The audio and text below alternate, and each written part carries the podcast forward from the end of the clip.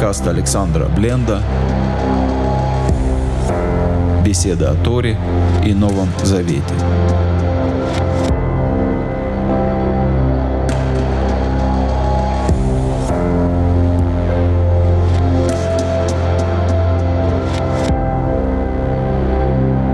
Недельная глава Вайра. Можно сказать, что эта глава некоторым образом начинается с э, середины. Мы закончили предыдущую главу на возмущении Моисея. Маше обратился ко Всевышнему, «Зачем ты меня послал?» И на этой его реплике предыдущая глава была закончена. И наша недельная глава начинается с ответа Всевышнего. «И говорил Элохим с Маше, и он сказал ему, «Я Адунай». Это два разных имени Всевышнего. Традиционный подход говорит, что всегда, когда мы читаем имя Элюгим, это указывает на строгость суда. А напротив, когда мы читаем четырехбуквенное имя Адунай, это означает милость. И у комментаторов, мудрецов возникал вопрос по поводу этого стиха, что означает такая смена имени? Всевышний, если мы помним, отвечает на возмущение Маше. Комментаторы говорят, что суд это ответ на такое возмущенное высказывание Моисея. Всевышний, в упоминании здесь имени Элоим, есть некоторые обвинения в адрес Маше, и мы дальше поймем почему. И дальше Всевышний говорит,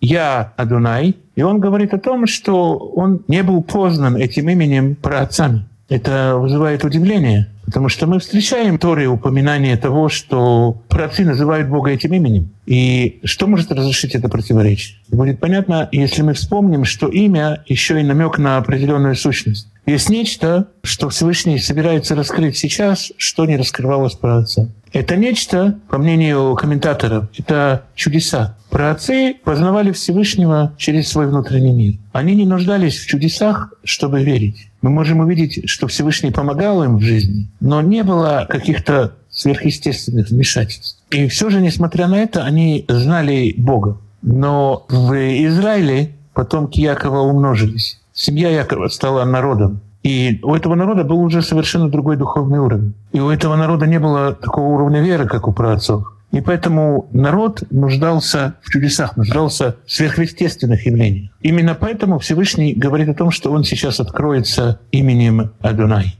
То есть с этого момента будут происходить э, сверхъестественные вещи, нарушающие ход природы. Это подтолкнет народ к выходу из Египта. Но это проявление милости Всевышнего обусловлено именно тем, что уровень духовного народа более низкий, чем у отцов. Мидраш представляет это в виде разговора Маше и Всевышнего. Всевышний как бы говорит Моисею, вспомни Авраама, которому я обещал всю землю дать в наследие. А ему не было где похоронить свою жену, и он должен был за собственные деньги покупать место. И несмотря на это, он не потерял веру. А сейчас, после миссии фараона, Маше отвечает возмущением. То есть народ э, в Египте, народ размножился на духовный уровень, оказался ниже, чем у працев. Далее Тора говорит, что народ не слушал Маше из-за малодушия и тяжелой работы. И комментаторы пытаются понять, почему из-за тяжелой работы народ не слушал Маше. Ведь, казалось бы, чем тяжелее работа, чем радостнее весть о том, что человек от нее освобождается. Комментаторы говорят, что народ э, не хотел слушать, потому что он погряз в идолопоклонстве. То есть под работой подразумевается идолопоклонство, что на иврите как дословно чужая работа. Евреи не хотели слушать о Боге, потому что не хотели оставлять египетских богов, которым они поклонялись. Тура не говорит этого здесь прямо, но рассказ об этом есть у пророка Ихискеля в 20 главе.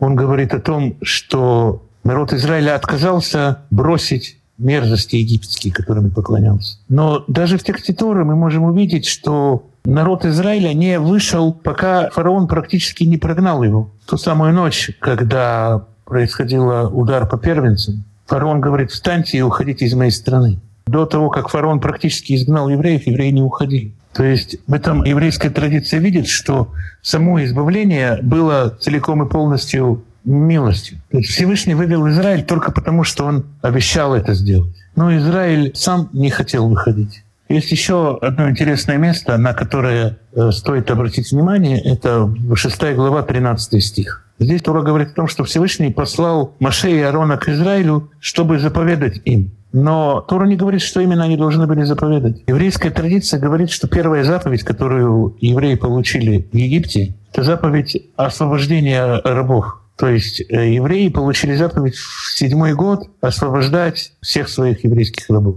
Опять же, Тора не говорит этого прямо, но об этом говорит пророк Еремия. Это 34 глава книги Еремия, стихи 13 и 14. Это не передано во всех переводах, но в оригинальном тексте Еремии сказано, что эта заповедь отпускать рабов была дана в день выхода из Египта. Еще прежде, чем Израиль получил освобождение от гнета египетского, евреи приняли на себя готовность освобождать рабов. И Традиция видит в этом большой символизм. Человек не может получить освобождение от рабства, если он порабощает кого без готовности отпустить всех своих рабов, простить всех должников своих, нет возможности человеку освободиться. И мы видим важную параллель в этом с молитвой Господней, «Отче наш», когда Ишуа говорит, прости нам долги наши, как и мы прощаем должникам нашим. То есть без прощения наших должников мы не получаем прощения сами. И это прощение, прообраз этого прощения, самой первой заповеди, которую евреи получили Можно отметить еще один момент. Один из э, комментаторов, живущих в последние века, говорит о том, что, по сути, из Египта вышло 600 тысяч евреев. Из них в страну Израиля войдет только два человека. Выйдут только Ишуа бен Нун и Калеб. Комментатор говорит о том, что мы видим необычность божественного плана, что Господь может делать глобальные изменения в мире, изменять природу, вмешиваться в ход вещей, даже если в конечном счете избавления достигают только двое из 600 тысяч. Если смотреть на это со стороны человеческой, тоже нужно обратить внимание на то, что чудеса, которые с нами случаются, или когда мы являемся частью общины, для которой происходят чудеса, и иногда даже когда мы слышим какие-то обетования, все это нуждается в нашем сотрудничестве, в нашем участии. Мы можем оказаться недостойными всех этих обетований. И выйдя из Египта, заключив завет, мы можем все равно погибнуть в пустыне.